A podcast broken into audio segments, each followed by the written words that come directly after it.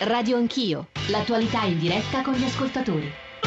9.35, Radio 1, Radio Anch'io, Giorgio Zanchini al microfono da un ristorante di Trastevere greco uno dei cuori diciamo, della comunità greca dove si riunisce con, i, insomma, con, le persone che sono qui con noi, stiamo cercando di analizzare a tambur battente ma anche alla luce di notizie che come dicevo prima di dare la linea al giornale radio si affastellano, si susseguono e messaggi di ascoltatori che ora molti ascoltatori italiani chiedono di potersi pronunciare sull'euro. Questo è un altro tema enorme, il Movimento 5 Stelle in particolare, sia Salvini ma anche la Lega Nord con Salvini insistono molto sulla, sulla possibilità che il popolo italiano si esprima prima anche sullo stare dentro o fuori eh, dall'euro. È una delle conseguenze del voto di ieri. Non a caso diversi ascoltatori, ne cito uno per tutti, eh, il referendum in Grecia, Agostino da Genova, ha una valenza esplosiva paragonabile alla caduta del muro di Berlino. Non so se sia così, ma obiettivamente è stato un evento e una giornata molto importante, con conseguenze credo molto significative, che analizzeremo ancora con economisti, con Sergio Fabbrini che è un politologo, ma che soprattutto ha scritto un libro molto interessante nelle ultime settimane, è uscito sugli assetti europei e su come dovrebbe essere modificata poi la, la struttura istituzionale dell'Unione Europea. 335 699 2949 per i vostri sms, 335 699 2639 per i vostri Whatsapp. Io prima di tornare dai nostri ospiti eh, qui assieme a noi volevo andare da un economista, eh, ovvero sia da Fabiano Schivardi, che saluto. Buongiorno professore, benvenuto. Buongiorno a tutti eh, per chiederle un paio di questioni, una sua riflessione su questioni molto pratiche. A questo punto il, l'accordo su quali basi potrebbe trovarsi? Soprattutto eravamo arrivati veramente a un centimetro dall'accordo e tuttavia mi pareva ci fossero delle distanze e sull'IVA sulle isole e sul momento in cui sarebbe dovuta essere implementata la riforma delle pensioni con l'innalzamento dell'età pensionabile e terzo punto, il più importante credo, sul taglio del debito greco. Su quali basi dovrebbero e potrebbero trovare un accordo oggi, all'indomani del referendum, professore? Ma guardi, io francamente penso che adesso i margini per trovare un accordo siano veramente stretti. Sicuramente il gesto di, di Varoufakis può essere un, un elemento di distensione, però quando uno guarda a, a, alle differenze che c'erano fra, fra, il governo greco e la Commissione europea nel, nell'accordo che era stato proposto il 26, sono veramente minime, si parla di 200 milioni di euro di tagli alla difesa, qual, qualche mese, anno per mandare a regime la riforma delle pensioni, quindi dal punto di vista del, del, dei punti dell'accordo non c'era molta diversità, quindi uno si deve chiedere perché comunque non si è arrivati. Ovviamente quello che non era scritto, è, come, dice, come diceva giustamente lei, è, è il consolidamento del debito. Su quello credo che i greci volessero prima consolidiamo il debito e poi facciamo un accordo. E, e potrebbe europei, essere questa la moneta di scambio a suo avviso, perché il Fondo Monetario Internazionale chiede la stessa cosa peraltro. Beh, sicuramente il Fondo Monetario Internazionale non vuole, eh, n- n- loro per tradizione prestano in tutto il mondo ma non possono eh, poi eh, eh, diciamo concedere delle, delle, delle riduzioni dei, dei, dei, prestiti perché il Fondo Monetario non è un'istituzione che fa questo tipo di aiuti, loro aiutano ma vivono poi dei, dei ritorni dei, loro prestiti, quindi io non credo che il Fondo Monetario sarà mai eh, disposto a, a, concedere dei tagli del debito, Quello, gli unici che lo possono fare sono gli altri paesi europei, però a me sembra che alla fine l'accordo in realtà si sia infranto sulla mancanza mancanza di fiducia dalle, tra le due parti, nel senso che ci sono stati degli errori fatti da parte del, della Troica, senza dubbio, nell'imporre questa austerità, austerità feroce, questo fatto che parte dei, buona parte dei soldi sono stati usati in realtà per trasformare certo. un debito privato delle banche in un debito pubblico degli altri paesi, però d'altra parte anche i greci ci hanno messo del loro, sia eh, in questi anni facendo, promettendo, poi non facendo, e quest'ultimo governo sicuramente eh, eh ha dato adito a comportamenti che sono stati vissuti con molta, molta irritazione. E qui la testa di Varoufakis è antipatico porla così, ma potrebbe essere la moneta di scambio per trovare un accordo. Professor Schivardi, l'ultima cosa, ci spiega Draghi oggi che cosa tecnicamente può fare, restando nell'ambito, immagino, del, del rispetto delle regole che gli europei si sono dati?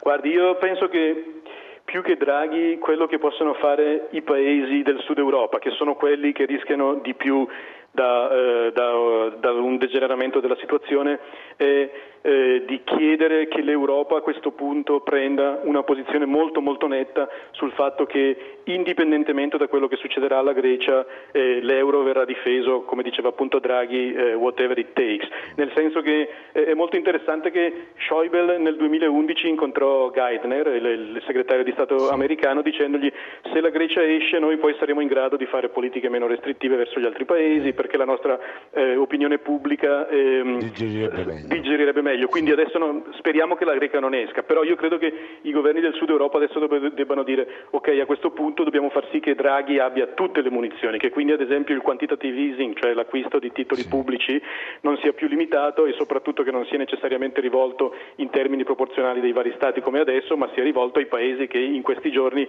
subiranno eh, le tensioni Scusi, più professore, forti. ma la Grecia può restare o no a suo avviso? Resterà o no? Guardi, io se eh, dovrebbe chiederla credo più a un mago che una sfera di cristallo. Questa settimana è veramente difficile dirlo. Eh, io la, la, mia previsione preferisco non farla, però è molto molto difficile a questo punto eh, che si riesca a trovare un accordo. Lo spazio c'è, ma è molto molto ristretto. Io credo che i falchi in questo momento eh, abbiano, abbiano eh, le carte migliori in mano, il che non è di buon auspicio per come continueranno Professor le Schivardi cose. insegna all'Università di Cagliari, grazie davvero. Massimo Darimini, buongiorno. Sulle dimissioni di Varoufakis, credo il suo intervento, no? Sì, esatto, buongiorno. Eh, secondo me eh, le autorità di Bruxelles e i vari governi europei avevano cercato di influenzare il voto dei greci nel senso di favorire il sì e hanno avuto un risultato piuttosto deludente, ciò che si vede. Io credo che le dimissioni del ministro Varoufakis eh, possano essere viste come un contentino, un, tentativo di salvare la faccia a Bruxelles e ai vari governanti europei al fine di cercare di riaprire dei colloqui con una, persona, una personalità greca nuova eh, che possa favorire un, un, qualche genere di accordo. Gradirei sapere il parere suo e dei vostri ospiti. Sì, no, io lo, lo, chiedo a Michael Brown e aggiungo anche un'altra domanda. Michael diceva poco fa il professor Schivardi le carte migliori in questo momento, momento ce l'hanno i falchi, è vero sto a tuo avviso? Ma ehm, Cominciamo da Varoufakis, senz'altro è un gesto inteso come gesto conciliante dopo questo risultato che è uno schiaffo alle istituzioni di Bruxelles, è uno schiaffo eh, a, eh, al governo di Berlino anche perché c'è una maggioranza veramente netta ed è sempre più difficile dire Tsipras, no? È veramente una greco, eh, netta maggioranza dei greci che ha detto su questo versante, eh, su questa strada non ci troviamo più. Quindi eh, è il tentativo di riallacciare un dialogo eh, con l'Europa. Eh, I falchi senz'altro tengono buone carte, eh, nell'opinione pubblica tedesca abbiamo già avuto da diversi mesi una situazione, possiamo dire al più tardi da gennaio, di crescente ostilità verso la Grecia, vediamo che Schäuble proprio che fa il poliziotto cattivo mentre Merkel faceva il poliziotto buono un po' negli ultimi mesi, che Schäuble è cresciuto esponenzialmente nella popolarità in tutti i sondaggi fra gli elettori tedeschi, quindi anche a livello terra-terra eh, paga oggi essere falchi in Germania, non scordiamoci questo fatto e senz'altro c'è anche una, un timore sottostante ed è sempre quella, quello del precedente. Eh, c'è chi dice il precedente pericolosissimo è l'uscita della Grecia dall'euro. Eh, a mio avviso io condivido perché non sappiamo le incognite a cui andiamo eh, a, eh, eh, incontro, però c'è chi dice un altro precedente è molto più pericoloso ed è quello del cedere verso la Grecia. Alle elezioni in Spagna vincerà Podemos, in Infatti, Italia potrebbero prevalere diciamo, le spinte anti-europee e in generale nell'Europa del Sud potrebbero prevalere i partiti che hanno una posizione politica simile a quella di Siriza. Dopo Michael Brown io volevo andare di nuovo dai nostri amici, eh, ci sono, um, e volevo andare a eh, sentire anzitutto eh, Vicky. Vicky, eh, la, io direi che bisogna porsi la domanda della convenienza per il popolo greco di rimanere nel, nell'Unione Europea e nell'Eurozona? Non c'è dubbio che la, sarebbe la soluzione giusta e forse questa migliore. C'è da vedere in che condizioni, c'è da vedere con che cambio e più di tutto c'è da vedere in che prospettiva? Cioè rimanere nell'Eurozona per continuare a fare prestiti e non riuscire a pagarli, effettivamente lascia il tempo che trova. Rimanere in Europa per lavorare insieme con gli altri su idee come quella che ha detto Michael poco fa, eh, energia verde, eh, progetti innovativi nell'agricoltura, progetti innovativi in diverse cose dove la Grecia ha potenzialità, certo è quella la soluzione. I falchi pagano, i falchi pagano, non c'è dubbio. Ieri un collega tedesco mi ha detto anche Schäuble ha il suo elettorato, ma fino a quanto la nostra logica da una e dall'altra parte è quella di vincere le prossime elezioni nazionali non c'è storia. Eh, eh, Nicola Rumeliotis, un punto interessante, eh, io lo riprendo da quanto ci diceva poco fa Antonis Milicis. L'austerity obiettivamente non solo non ha pagato, ma ha umiliato un popolo, ha impoverito un popolo e tuttavia la Grecia ha bisogno di una modernizzazione e di riforme in certi settori. Le agenzie delle entrate, cioè il modo in cui voi, il, il, vostro fisco è arretrato, non, noi italiani abbiamo poco da insegnare, ma insomma il fisco, ma anche il catasto, ci sono alcuni aspetti dell'economia e della società greca che non sono al passo con i tempi nord europei? Non alcuni, tanti aspetti, tantissimi aspetti. Questa è una cosa che noi stessi richiediamo che vengano, tutti questi aspetti devono essere eh, rinnovati, devono essere portati, rimodernizzati. Questo, questo non, c'è, non, c'è, dubbio. Ovviamente questo richiede un po' di tempo. Il, il problema è che questo governo, torno, torno, a dire, non ha avuto secondo me il, il tempo, tempo, necessario per fare tutte queste, queste cose qua, ha dovuto occuparsi del debito, degli accordi, eh, sempre, se, e, e sempre parlare dell'euro parlare dell'euro e come rimanere dentro, dentro l'euro. Ovviamente bisogna dire che la Grecia non è Cuba e la Merkel non è Hitler, questo è un dato, Se è un dato di fatto. Se ci schiacciamo con gli estremismi è finita, il dialogo esatto, non può nemmeno, esatto. nemmeno partire. Perciò io spero sempre che ci sia un'apertura una, una, specie di dialogo si potrà, si potrà formare prima, prima, o poi, perché ecco, appunto, eh, la Grecia ha bisogno della, dell'Unione Europea e, e, non è previsto da quello che mi risulti. No, però che, i, che... i, fatti potrebbero comportare l'uscita all'Eurozona. Più, non è previsto nei trattati, ma, ma diciamo le, le, le, circostanze poi renderebbero. Sì, questo è vero, ma comunque ne abbiamo bisogno sicuramente, però dateci il tempo di fare tutte queste Prima cose. di andare a Sergio Fabbrini, secca una domanda ad Antonis: c'è vita anche fuori dall'euro? Questo dobbiamo dobbiamo dirlo. Sì, ci vede anche... però io voglio fare io una domanda. È vero che bisogna eh, aiutare, perché la Grecia deve essere aiutata, rimanere nell'euro, nell'eurozona, eh. ma se la Grecia uscisse fuori dall'euro, eh. dall'eurozona, diventerebbe, eh, andrebbe a fare un'altra volta parte dei Balcani, giusto? Che cosa succederebbe poi nel Mediterraneo?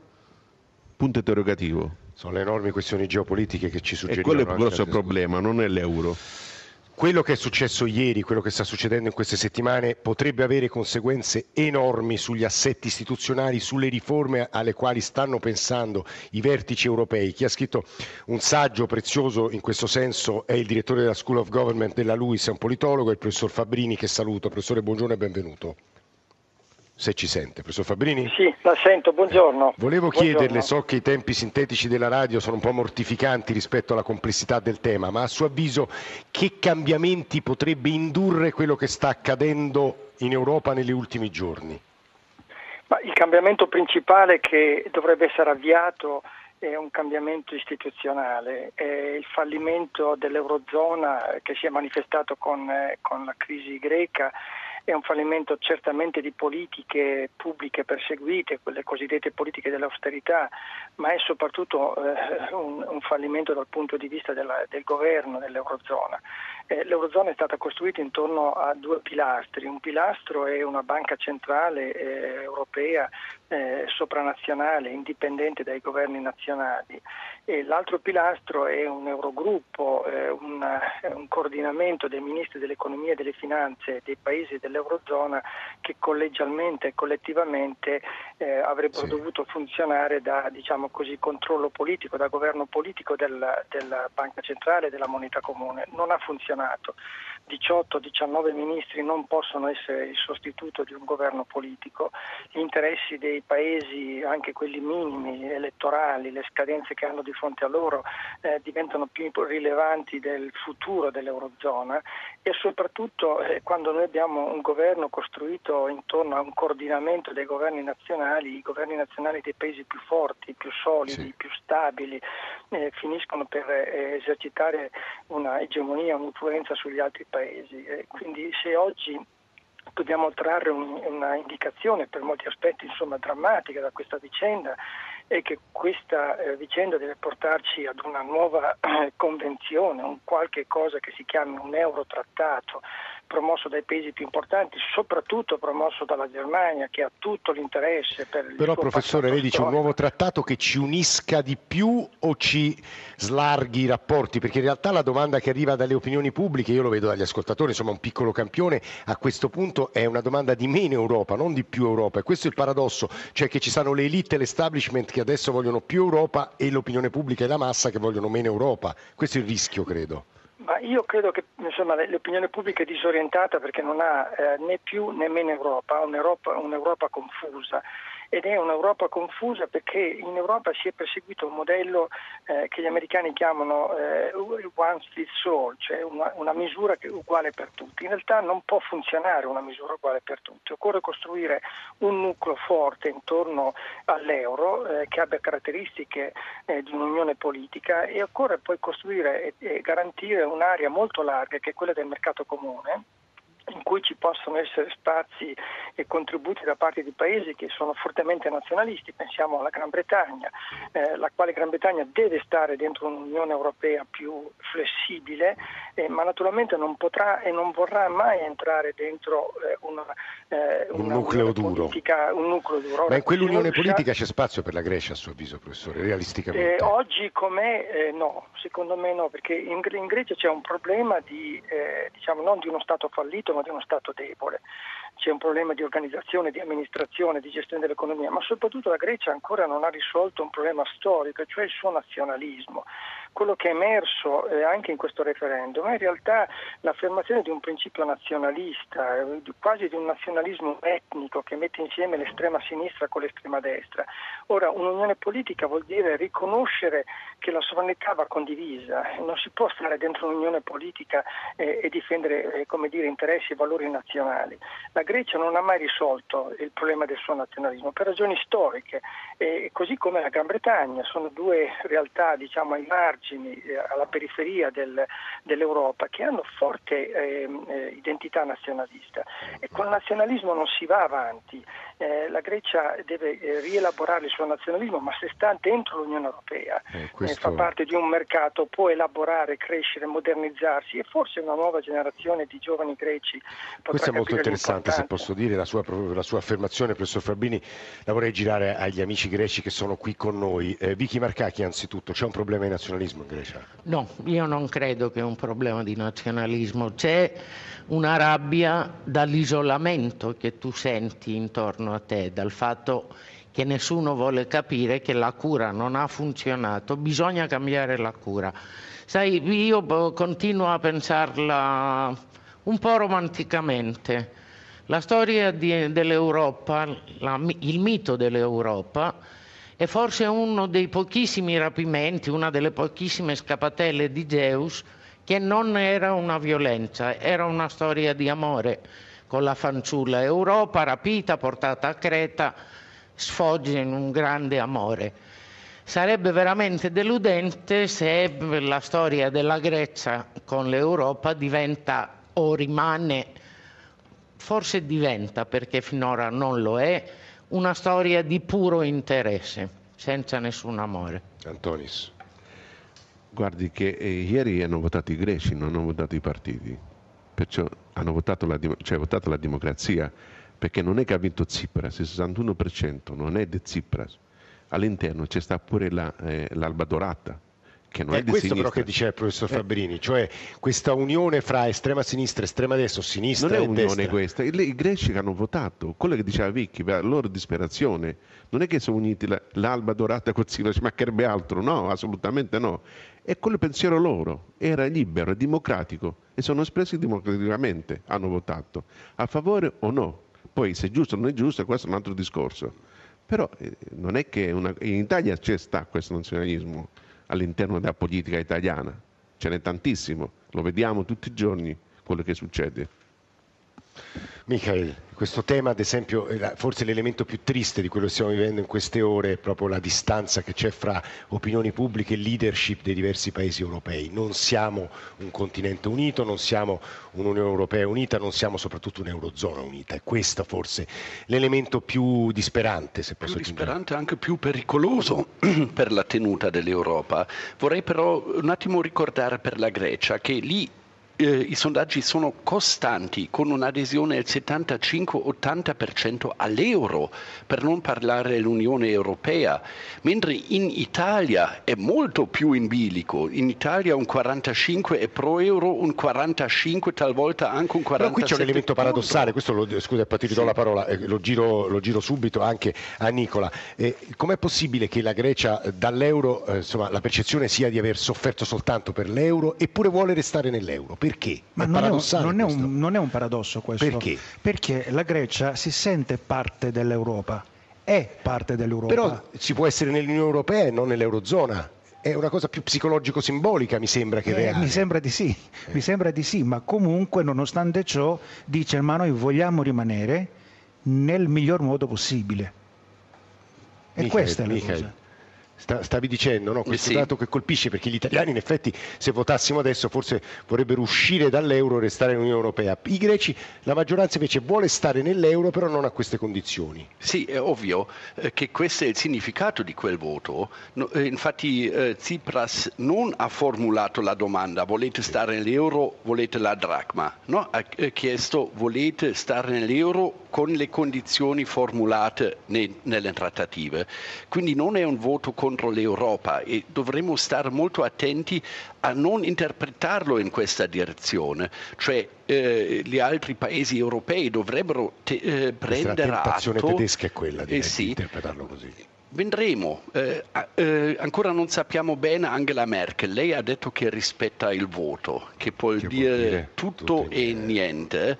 Al momento non- eh, altri esponenti sono stati molto più duri. Io direi intanto prendiamo sul serio questo voto, prendiamolo sul serio non solo come voto greco, ma come spia di un malcontento malessere europeo, crescente in tutto il sud europeo. Stanno arrivando moltissimi messaggi, ma insomma li recupereremo anche domani. Eh, Antonis e, e, e Vicky, l'ultima domanda, avreste paura di un ritorno della dracma, Antonis? Io sì, Perché?